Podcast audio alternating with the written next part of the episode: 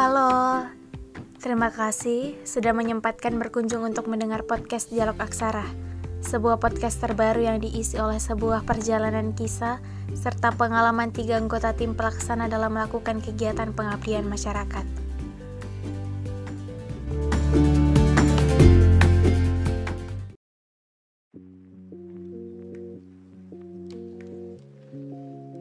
Kalau bisa hari ini, mengapa tunggu esok?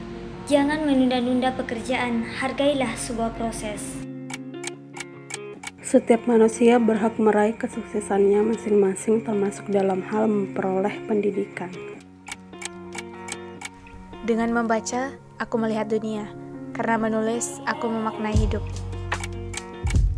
Siapa pun dan bagaimanapun kondisi Anda, Anda tetap harus berpendidikan. Tanpa itu, Anda takkan bisa merdeka dan takkan bisa beranjak dari segala ucapan yang mengotori kehidupan Anda. Selain menambah kreativitas, menulis juga dapat mengontrol emosional setiap orang.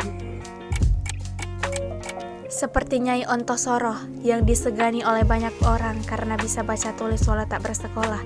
Demikianlah pendidikan bisa didapati kapan pun dan di mana saja.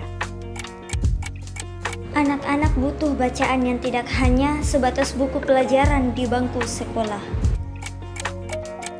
Tumbuh, belajar, dan tersenyumlah, karena itu adalah cara terbaik untuk menikmati dan menjalani hidup. Aku hanya ingin terus membaca dan menulis, karena aku sadar betul bahwa diri masih terbatas dan kadang menjadi sosok yang pelupa.